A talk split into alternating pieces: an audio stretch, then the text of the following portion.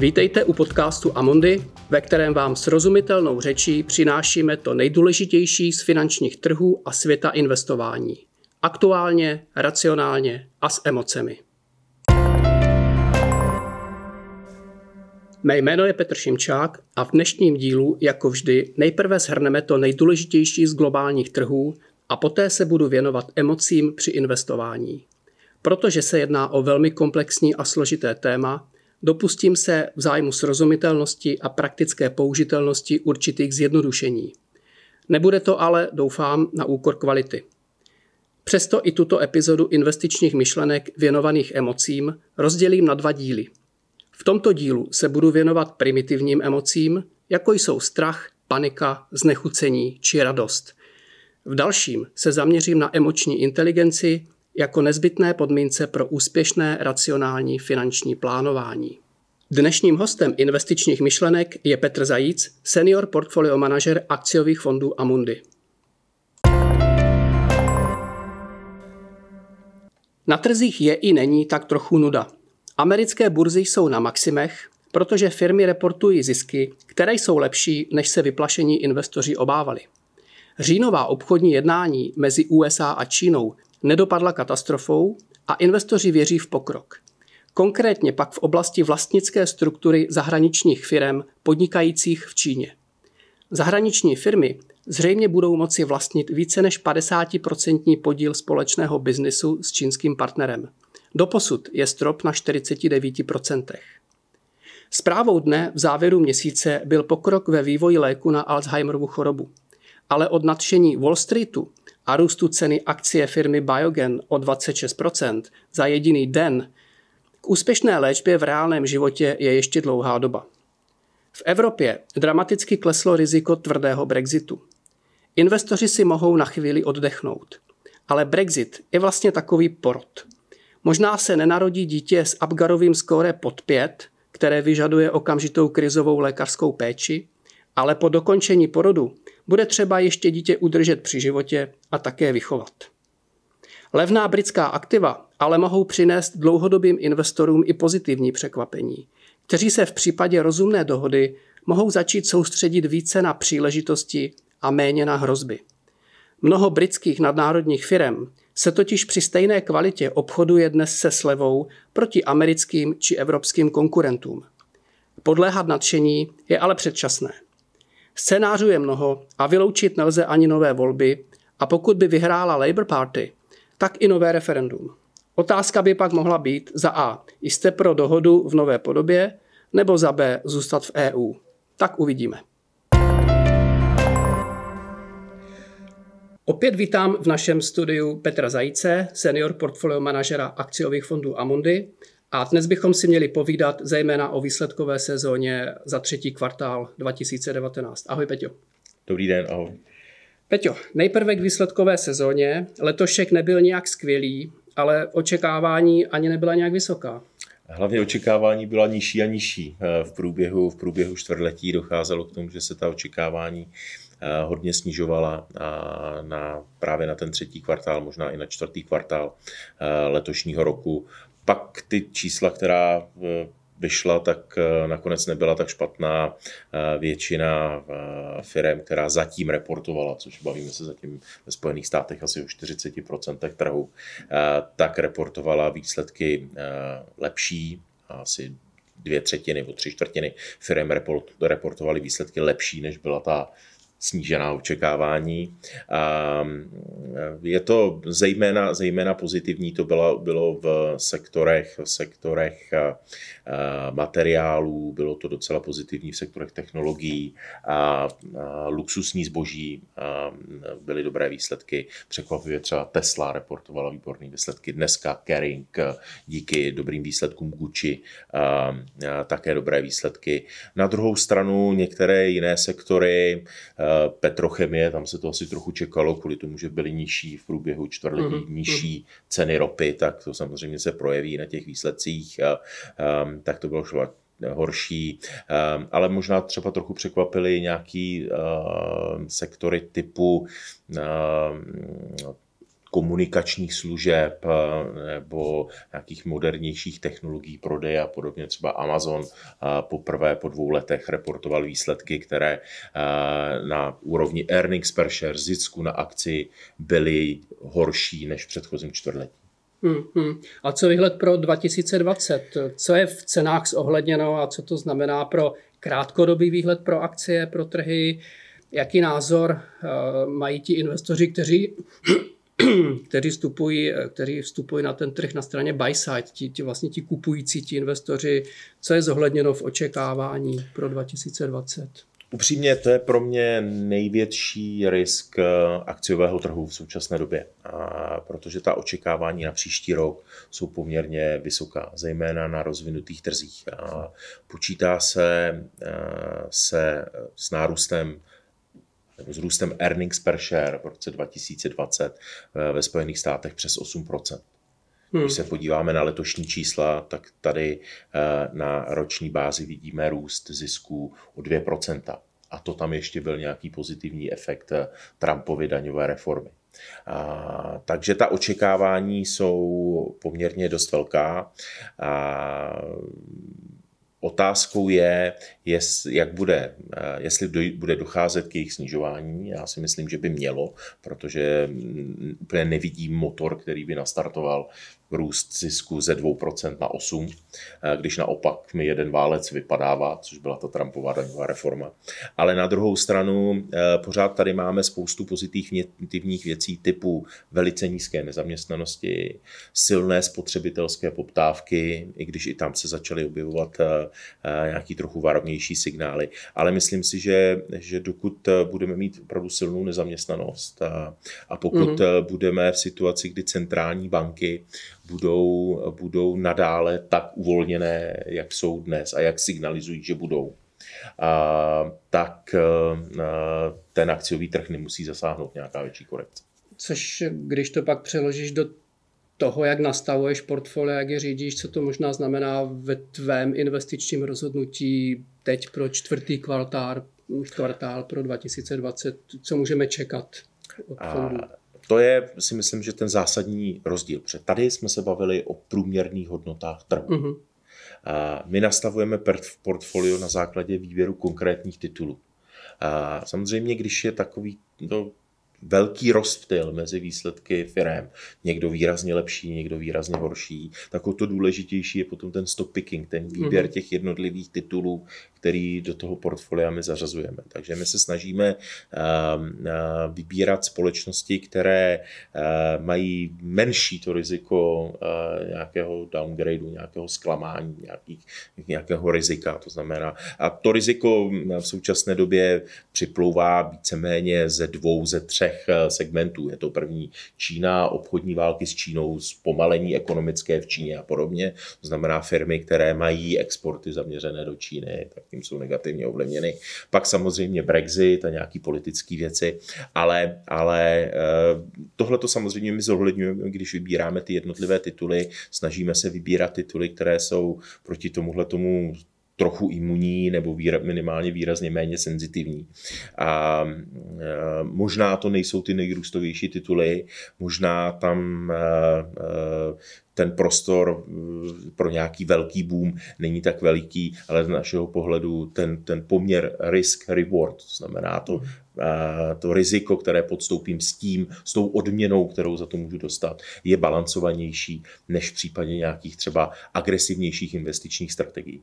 Dobře, prima. Díky moc a zase někdy příště. Hezký den. Mějte se. Pojďme nyní k avizovaným emocím. Populární doporučení zní, že emoce k investování nepatří. Je to jeden z velkých omylů laické i odborné veřejnosti. Protože se podle něj nelze řídit, jde stejně jen o prázdnou větu. Základní emoce jsou strach, znechucení, vztek, radost a smutek. Pro úspěšné investování je důležité zvládat zejména strach a také umět pracovat se znechucením. Existují studie, ve kterých investoři dosáhli úspěchu, protože v době prodejního rozhodnutí, v období optimismu a burzovních maxim, pocitovali nejen euforii ze zisků, ale současně i vysokou míru znechucení a obav z dalšího vývoje. Opačným extrémem je prodej v panice při burzovním krachu. Zde jde naopak o nezvládnutí strachu, který vede k iracionálním prodejům v nejméně vhodnou dobu. Další důležitou emocí pro výhodnější rozhodování ve finančních záležitostech je zvládnutý vztek. Ten pocitují lidé například v situacích, kdy je racionální přijmout peněžní vyrovnání, ale toto vyrovnání není spravedlivé. Vztek tak pomáhá nastavit spravedlivější rovnováhu mezi nabídkou a poptávkou. K pochopení těchto základních emocí zábavnou formou doporučuji animovaný film v hlavě. Z odborného hlediska jde o špičkově zpracovaný materiál, který vás navíc bude určitě bavit. A 81% na ČSFD také hovoří za sebe. Pro úspěšné investování ale nejde jen o to dostat pod kontrolu tyto takzvané primitivní emoce, ale je třeba porozumět i složitějšímu konceptu emoční inteligence. Pojďme ale postupně. Nejprve trocha neurologie. Čelní lalok naší šedé kůry mozkové je zodpovědný za racionalitu či iracionalitu v našem myšlení, plánování a rozhodování. Abychom se ale vůbec rozhodli, a je jedno zda správně či špatně, nebo racionálně či iracionálně, musíme prožít emoci. Za emoce zodpovídá v mozku tzv. limbický systém, který obaluje naše šedá kůra. Pro investování jsem vybral tři nejdůležitější jádra tohoto systému. Amygdala je centrum strachu, která nás bez přemýšlení tlačí do boje či do útěku podle bleskového vyhodnocení šancí na přežití. Na finančních trzích boj často není možný, takže zůstává panický útěk se zbytečnými ztrátami. Za druhé, inzula je jádro zodpovědné mimo jiné za emoci znechucení. Investorovi může právě znechucení pomoci identifikovat nebezpečí na trzích včas. A za třetí, díky nucleus accumbens prožíváme radost. Ta má dvě podoby. Radost z lovu má jiný chemický podklad než radost z úlovku. Radost ze získávání peněz je oddělená od radosti z vlastnění peněz. To je důležité pro přežití. Často je totiž iracionální, pardon, racionální se v přírodě nepouštět do energeticky náročného riskantního lovu kořisti. Ale racionalita a konzervativnost by v tomto případě vedla ke smrti hladem. Mimochodem, právě pro toto propojení jsou emoce a motivace spojená témata. Zde existuje souvislost i s patologickou závislostí na vsázkách, či s touhou po rychlém zisku z investic a spekulování na trzích. V tomto dílu se chci detailně věnovat právě amygdale. Amygdala plní funkci alarmu.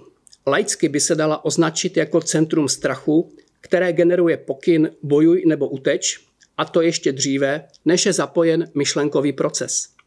Sílu amygdaly podtrhuje fakt, že nepotřebuje zkušenost. Dokonce i krysa, vychovaná v laboratoři, která nikdy neviděla kočku, strachy zamrzne, i když ji uvidí poprvé a nemá s ní žádnou zkušenost. Krysa s odstraněnou či poškozenou amygdalou se kočky nebojí. Protože sociální tlak a staletí tradic položili rovnítko mezi penězi, bezpečím a komfortem, vyvolá amygdala primitivní strach při finanční ztrátě a reakci, která tělo zaplaví hormony a připraví je na boj či útěk ještě předtím, než dojde k poznání na vědomé úrovni. Při pohledu na emočně zabarvené burzovní spravodajství vyvolá amygdala během zlomku vteřiny u investorů s otevřenou pozicí reakci boj nebo útěk, projevující se zrychleným dechem, bušením srdce a zvýšeným potem. A to mnohem dříve, než zjistí, zda o nějaké peníze vůbec přišli. Jelikož boj není možný, zůstává zbytečný útěk v podobě prodeje za každou cenu. V tom spočívá největší nebezpečí amygdaly, která je naladěna na velké změny. Náhlý propad trhů vyvolá mnohem větší paniku než pozvolný pokles, i když ten může být v konečném důsledku i fatálnější. Největším rizikem pro dlouhodobou investiční strategii je proto moment paniky. Trhy mají totiž tendenci vymazat velkou část propadů hned po utichnutí paniky, což je doba, kdy se labilní investoři teprve líží z ran a rozhodně nejsou schopni levně nakupovat. K tomu potřebují vidět, že už to zase roste, což ale znamená nákup za vyšší ceny a tudíž nižší budoucí výnosy v tom lepším případě. Klíčové otázky pro správné finanční chování proto zní, působí amygdala výhradně negativně nebo může i pomoci. A lze se v situacích, kdy působí negativně, vzepřít důsledkům? Situaci komplikuje fakt, že amygdala se nachází poblíž důležitého orgánu zodpovědného za paměť, takzvaného hypokampu. To znamená, že traumatické zkušenosti, třeba prožitek burzovního krachu, aktivují amygdalu k požadavku na produkci proteinů a stresových hormonů, které posilují paměť. Každá nová ztráta tak doslova přihřeje hypokampus, což pomáhá uložit špatnou zkušenost, strach a úzkost do dlouhodobé paměti. Proto bude recese z roku 2008 v našich hlavách strašit již celý život. A proto má současná debata o blížící se recesi úplně jiný kvalitativní kontext než předchozí debaty. Bohužel více patologický, pokud jde o normální dlouhodobé investování. Filosof William James v roce 1890 napsal, že prožitek může být tak emočně silný, jako by na mozkové tkáni zanechal jizvu. Jak blízko byl pravdě, ukázal výzkum o mnoho let později. Amygdala poblíž hypokampu doslova vypálí do paměti bolest ze ztrát tak silně, že i když propad trhů učiní investice velmi atraktivní, z pohledu levné ceny téměř bezrizikové, většina lidí je za tyto ceny není schopna nakupovat. Například při burzovním krachu v pondělí 19. října 1987 akciový index propadl o 23% za den, což bylo nejvíce v historii. Trhy se ale poměrně brzy vrátily zpět a tato událost je na dlouhodobých grafech dnes sotva viditelná a nemá vůbec žádný význam ani pro toho, kdo ji prožil na vlastních penězích. Přesto ovlivnila chování milionů investorů, amatérů i profesionálů na mnoho let. V roce 1988 investoři v USA odprodali o 15 miliard dolarů v podílových fondech více, než koupili. Čisté nákupy, rozdíl mezi nákupem a odkupem, se nezotavily na úroveň před krachem až do roku 1991. Zajímavější je skutečnost, že i experti jednali stejně. Manažeři akciových fondů drželi v hotovosti až do roku 1990 minimálně 10 majetku. Úspěšní investoři jsou známí tím, že kupují, když ostatní v panice prodávají. Časem se z nich stávají obdivované legendy, které vysvětlují úspěch své investice sebekontrolou a nikoliv pronikavě inteligentní strategií. Lidé, kteří mají sklon toto zjednodušení interpretovat tak, že odborné znalosti jsou k ničemu, pak na trzích poslouží jako nedobrovolní sponzoři profesionálům. Mentální lenost se vždy prodraží, tedy pokud jde o peníze.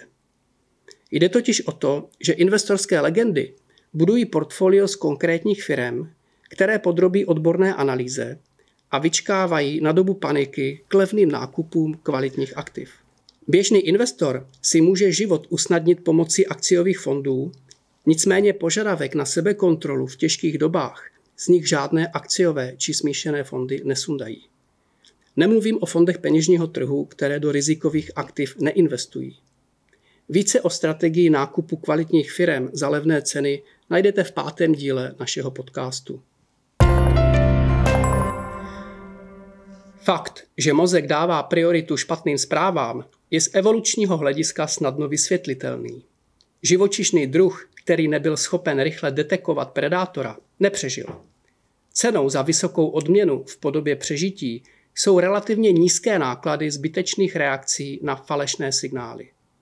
Zatímco v běžném životě nevadí, pokud člověk prudce uhne před gumovou hadicí v trávě, dříve než si uvědomí, že to není had, ve světě investic a financí jsou panické reakce vyvolané pocitem ztráty peněz často zničující. Zatímco hadi, pavouci či rychle létající nebezpečné objekty zde byly od nepaměti, akciové trhy jsou novinkou, která se lidstvu ještě nedostala do genů.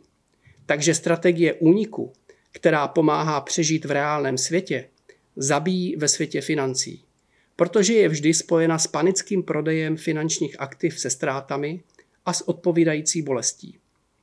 Stopování mamuta totiž není totéž jako stopování ceny akcí.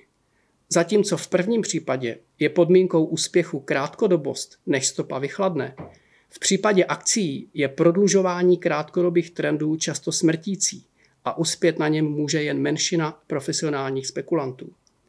Kladný výsledek pro většinovou populaci přináší až dlouhodobý horizont a malá vlastní aktivita. Jednoduše strategie kup a zapomeň. Nebo v případě pravidelných investic kup a kupuj. Jak se tedy vzepřít negativnímu vlivu amygdaly? Při konfrontaci s rizikem amygdala funguje jako pedál plynu, který zrychlí otáčky emocí. Naštěstí šedá kura mozková v čelní oblasti může fungovat jako brzdný pedál, který zpomalí a počká na uklidnění přinášející schopnost udělat objektivnější rozhodnutí. Na rozdíl od boje v divoké přírodě totiž není nutné na finančních trzích reagovat ve zlomku vteřiny – a to je dostatečný časový prostor pro vstup racionality a emoční inteligence na scénu, i když to nezaručuje vítězství. Racionalita se totiž musí vypořádat s vlastními problémy, plynoucí z její specifické slabosti. A tou je naše snaha hlavně nepřemýšlet. Přemýšlení bolí, protože spotřebovává energii. K fatálním chybám tak může investor dospět i po odstínění amygdaly. Jednoduše proto, že zapojí autopilota v racionální části mozku. Z toho plynoucí iracionalita a úsudkové zkratky napáchají podobné škody a vůbec tomu nepomůže, že s klidnou hlavou. To je ale téma na jiný podcast, pojďme nyní dokončit amygdalu. Horké reakce může potlačit třeba mluvení na hlas, protože popisem situace se automaticky zapojí čelní lalok mozku a vytvořená protireakce proti proudu představ schladí emoce. Pomoci může také telefonát bankovnímu či finančnímu poradci. Jinou metodou je procházka v přírodě či jiná fyzická aktivita, která aktuální tenzi potlačí. Dech se sklidní, srdce zpomalí a pot vstřebá. Pokud ale chybí finanční plán, dlouhodobá strategie, základní znalosti a také emoční inteligence, Uklidnění amygdaly může zabránit nejhorším chybám, ale k úspěšnému investování to rozhodně nestačí. Co jsou to základní znalosti? Třeba uvědomění si faktu, že trhy kolísají a že kolísání hodnoty celého trhu neznamená riziko ztráty peněz na dlouhém horizontu. Nejlépe si tuto znalost může osahat investor skrze pravidelné investice malé částky do globálního akciového fondu.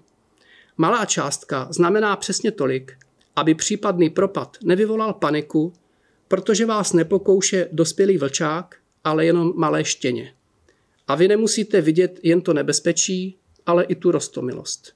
A věřte, že na 15 až 20 letém horizontu jsou akcie rostomilé a přináší více radosti než nervozity. A stejně tak může jít o velmi nebezpečnou arénu pro neskušené investory, kteří pod vidinou vysokých zisků dají většinu svých úspor na akciové trhy a zažijí velký propad hodnoty, jako třeba v roce 2000 či 2008 či ve čtvrtém kvartálu 2018. Teď z definitivní platnosti pojďme uzavřít téma amygdaly. Situaci totiž komplikuje fakt, že amygdala je odpovědná nejen za chyby vyvolané panikou, ale je důležitá i pro správné finanční rozhodování. Pánové Bechara a Damasio z kolegy z University of Iowa zjistili, že lidé s poškozenou amygdalou se ze zřejmých chyb nepoučí a proto se jim nebudou schopni v budoucnu vyhnout. Jejich amygdala neposlala signál do čelních laloků mozku o tom, jak nepříjemný je pocit ze ztráty peněz. Lidé tak pokračovali v rizikových praktikách, u kterých bylo i jim zřejmé, že budou ztrátové a to až dokud finanční hra v tomto experimentu neskončila bankrotem. Finanční ztráty testovanou skupinu jednoduše nebolely. Klíčový závěr studie zněl, že proces výhodného rozhodování není jen logický, ale i emotivní. Účastníci jiného experimentu dostali 20 dolarů a mohli vsázet metodou hodu mincí pana Orel. A v případě prohry byla výše ztráty 1 dolar a v případě výhry byla výše zisku 2,5 dolaru. Hra trvala 20 kol. Z tohoto designu je zřejmé, že racionální bylo hrát až do konce i v případě počáteční prohry. Zdraví účastníci vsázeli jen 58% všech kol. Navíc, pokud zaznamenali ztrátu, vsázky v dalším kole klesly na 48%. Bolest ze ztráty jednoho dolaru je odradila od vsázky z možností výhry 2,5 dolaru. Lidé s poškozeným mozkem v limbickém systému v průměru vsázeli v 84% všech kol a pokud zaznamenali ztrátu, tak vsázky se nezměnily. Jejich ochota vsázet v čase neklesala bez ohledu na konsekvence. Ze statistického nastavení experimentu je zřejmé, že tato hra beze strachu a bez ohledu na následky vedla k vyšším výnosům proti skupině zdravých lidí. Poučení z této studie je velmi provokativní, protože ve fungujícím kapitalismu jsou totiž poklesy na trzích mnohem méně časté než růsty a trhy dlouhodobě rostou. Takže lidé s poškozenou amygdalou tak mají výhodu proti zdravým lidem. Mimochodem, tento poměr 1 dolar ztráta versus 2,5 dolaru výhra při hodu mincí vychází z tzv. prospektové teorie, za kterou dostali Nobelovu cenu Daniel Kahneman a Amos Tversky. Toto číslo říká, že ztráta nás bolí 2,5 krát více, než jakou radost nám přinese zisk. Jinými slovy, abychom se cítili neutrálně, při prodělku 10% musíme vydělat 25%. Právě toto je biologická podstata konzervativnosti lidí postavená na emočním, nikoli racionálním základě. Ve své diplomové práci jsem zjistil stejnou metodou, že Češi jsou v tomto ohledu stejně konzervativní jako všichni ostatní. Finanční poradci a bankéři se ale domnívají, že klienti jsou konzervativnější. Odhadují tento koeficient nikoliv na 2,5, ale na cirka 6. Nadhodnocují tak míru konzervativnosti investorů. Klienti se navíc domnívají, že jejich poradci se domnívají, že oni sami jsou dynamičtější. Odhadují tento koeficient na v průměru 1,6. Klíčovým tématem tohoto rozporu je pak samozřejmě otázka důvěry v poradenství, v investice a v trhy vůbec. Trošku pomoci by mohly tři drobné změny v investičním dotazníku. Za prvé, přestaňme dělit lidi na konzervativní, balancované, dynamické či agresivní. Všichni jsme konzervativní. Ano, Portfolia mohou být dynamická v závislosti na horizontu, znalostech, postojích a osobnosti investora. Ale ještě jsem nikdy nepotkal balancovaného nebo dynamického klienta. Nevěřím tomu, že když bych klientovi řekl, že mi vyšel z dotazníku jako dynamický nebo agresivní investor, takže si mohu získat jeho důvěru. Na podvědomé úrovni musí tušit, že jsem ho jednoduše nepochopil. A na emoční úrovni bude jeho inzula v limbickém systému zcela jistě chrlit neurotransmitery zodpovědné za emoci znechucení. Za druhé, ptejme se na investiční horizont pro více cílů. Ne na jeden obecný. Logicky pak dostaneme nejčastější odpověď 3 až 5 let. Takto nadizajnovaný dotazník nás a investory drží ve spořící či spekulativní rovině, protože do pěti let v podstatě buď spořím nebo spekuluju ale rozhodně neinvestuju. Stačila by možná tabulka v dotazníku, ve které by si každý vyplnil, kolik peněz investuje do jednoho roku jako rezervu, do pěti let jako střednědobou rezervu nebo i spekulaci, kolik na delší viditelné cíle chce alokovat eh, pro horizont 5 až 15 let a pak poslední jako dlouhodobou investici, eh, kolik mu zůstává na velmi dlouhé cíle 15 a více let. Možná bychom byli překvapeni úplně jinou kvalitou rozhovoru o investicích, spoření a spekulování. A do třetice, v dotazníku by bylo vhodné se ptát lidí i na potřebné zhodnocení. Nemluvit jen o rizicích a ptát se na intimní věci, jako je příjem či majetek. Jak může vzniknout důvěra u investora, kterého se nezeptám, jaké chce nebo jaké potřebuje zhodnocení? A dotazníky odpovídající nejnovější regulaci přesně toto opomíjejí. Tady vidím velký prostor pro práci legislativy a odborných asociací, eh, distributorů finančních produktů, investičních společností, bank, aby se důvěra v investice mohla zvýšit. V ideálním případě stačí skopírovat struktury analýzy investičních cílů, třeba CFA institutu, to už platí několik desítek let, netřeba vymýšlet eh, vymyšlené. A pohlídat si pak samozřejmě rozdíl mezi poradenstvím a zprostředkováním. Netvrdím, že je to jednoduché, ale rozhodně to patří mezi ty snadnější úlohy. Více toho o amygdale do dnešního dílu nedostanu. Její sílu a důležitost lze zhrnout do pěti poznatků. Amygdala pracuje s potenciální hrozbou dříve, než ji může vyhodnotit centrum racionality. Amygdala nepotřebuje zkušenost a přesto vyšle poplašný signál na vnější nebezpečí. Za třetí, amygdala doslova vypálí negativní zkušenost do dlouhodobé paměti, což ovlivní rozhodování v budoucích situacích. Za čtvrté, bez bolesti ze ztrát v nevýhodném riskování hrozí finanční bankrot, protože člověk včas nepřestane. Za páté, s nezvládnutými emocemi v podobě panických prodejů v době finančních krizí hrozí velké finanční ztráty. Protože poklesy jsou na trzích mnohem méně časté než růsty, mohou mít paradoxně lidé s poškozenou amygdalou určitou výhodu proti zdravým lidem. V dalším dílu se chci věnovat emoční inteligenci a konceptu sebeaktualizace, protože jde o spojovací můstky mezi zvládnutými emocemi a racionalitou ve finančním plánování, v investování a v životě vůbec. Tak to je dnes vše. Děkujeme, že jste si náš podcast pustili. Pokud se vám líbí, prosím sdílejte jej, udělte rating či nám pošlete komentář na podcast.cze zavináč amundi.com.